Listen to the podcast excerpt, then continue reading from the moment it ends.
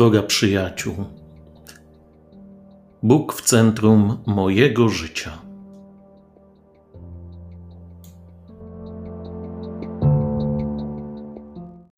Cześć, witajcie. Po ubiegłotygodniowym rozważaniu pobytu Jezusa na pustyni, dziś zapraszam Was, aby sięgnąć do Ewangelii według świętego Marka, rozdział czwarty wersety od 35 do 41. Marek 4, 35, 41. Opis burzy na jeziorze. Na początku modlitwy uświadom sobie, że pragniesz stanąć przed Panem Bogiem i chcesz po prostu z Nim rozmawiać. On jest teraz obecny przy Tobie. Poproś go zatem o łaskę skupienia na modlitwie, aby Duch Święty Ciebie prowadził, aby usuwał wszelakie przeszkody podczas tego spotkania. Wchodząc w modlitwę, przypomnij sobie tekst, kilkukrotnie go najlepiej przeczytaj, e, tekst ewangeliczny, a następnie też staraj się zaangażować swoją wyobraźnię. Zobacz uczniów Jezusa na łodzi, zobacz to wzburzone jezioro, wicher, który szaleje pośród nocnych ciemności, fale, które przelewają się przez burtę łodzi. Poproś też Pana o owoc tej modlitwy. Może dzisiaj szczególnie o łaskę zobaczenia wiernej obecności Boga w chwilach kryzysowych. Zapraszam Was do tradycyjnych trzech punktów. Po pierwsze, nauczycielu, nic cię to nie obchodzi, że giniemy. Wyobrażając sobie tę scenę, widzimy, jak ta gwałtowna burza uderza w łódź. Uczniowie naprawdę są śmiertelnie przerażeni, chociaż przecież są doświadczonymi rybakami, przynajmniej część z nich. Ten lęk przesłania im rzeczywistość. Oni koncentrują się na tym, co ich przeraża. Nie widzą Jezusa, który jest obok, który zmęczony zasnął. To znaczy, zaczynają go dostrzegać dopiero wówczas, kiedy śmierć zagląda im w oczy. Dla nich ten śpiący Jezus oznacza, że jest on nieczuły na ich ludzką biedę. Nie rozumieją, nie rozumieją jeszcze, że on zawsze czuwa. Sposób, w jaki to Jezusowe czuwanie się objawia, może być nie tylko mocne poprzez wyraźne znaki, cuda, ale Jezusowe czuwanie jest i bywa też bardzo delikatne. Łódź zalewana jest falami, lecz przecież jeszcze nie toną. Jednak w oczach spanikowanych uczniów to już jest koniec. Niecierpliwie, w panice budzą Jezusa, chcą go przekonać, że potrzebna jest nagła interwencja. Stąd też ich pretensja: Nic cię to nie obchodzi, że giniemy. A Jezus cierpliwie, pokornie przyjmuje te cierpkie słowa.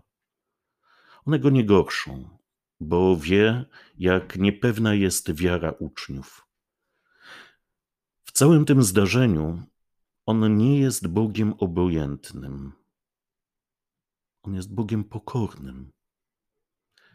Potrzebna jest ta krytyczna sytuacja, ta zewnętrzna burza, aby ujawniły się również te wewnętrzne burze, które są uśpione w sercach uczniów.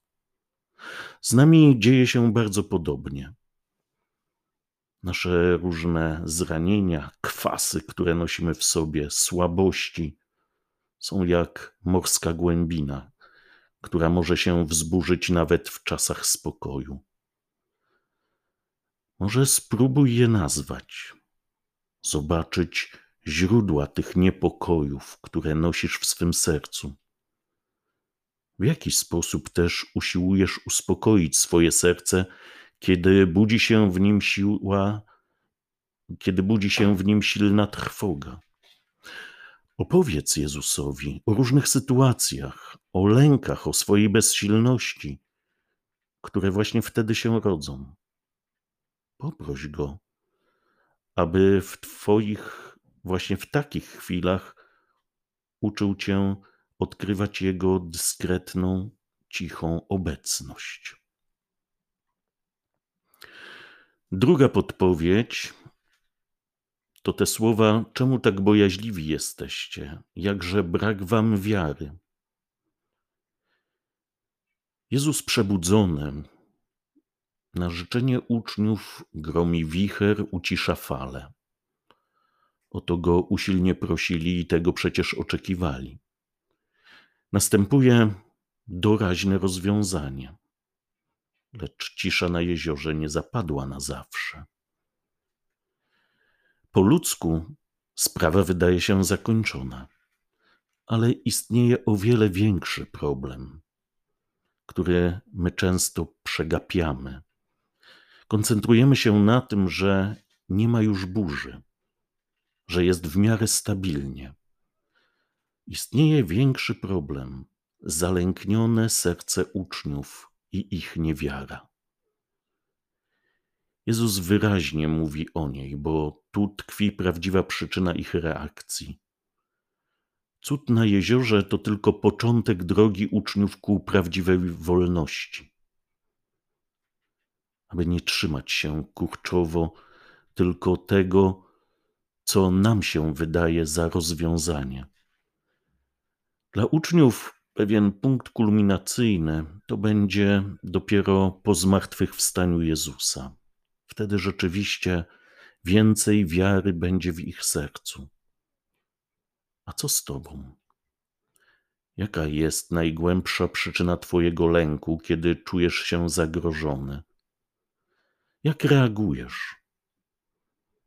Możesz prosić Jezusa, aby był dla Ciebie ratunkiem w chwilach niebezpieczeństwa, mroku, ale przede wszystkim, aby uleczył i leczył nieustannie Twoje serce z niewiary i z nieufności.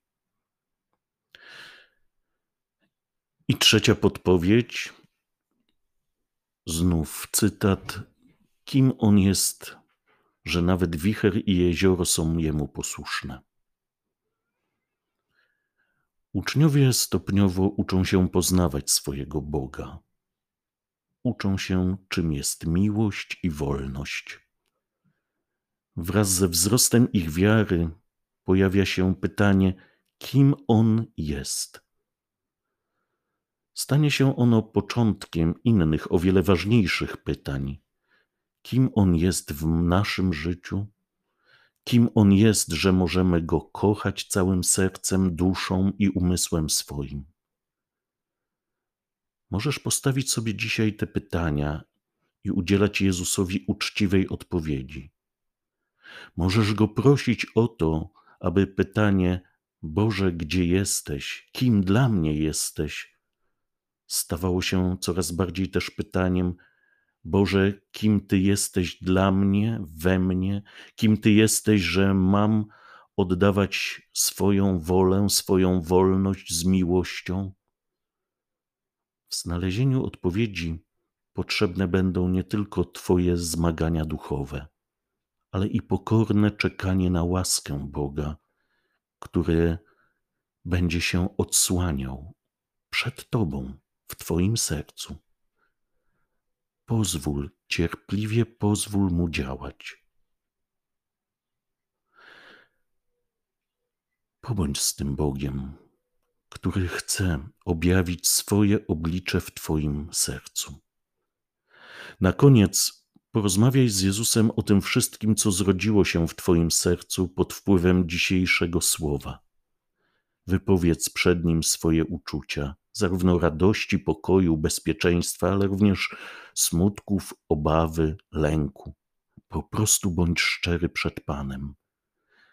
Możesz mu podziękować za to, co odkryłeś, lub poprosić go o coś, czego czujesz, że bardzo potrzebujesz. Porozmawiaj z nim przez chwilę serdecznie, jak przyjaciel z przyjacielem, i zakończ tę modlitwę słowami modlitwy pańskiej Ojcze nasz.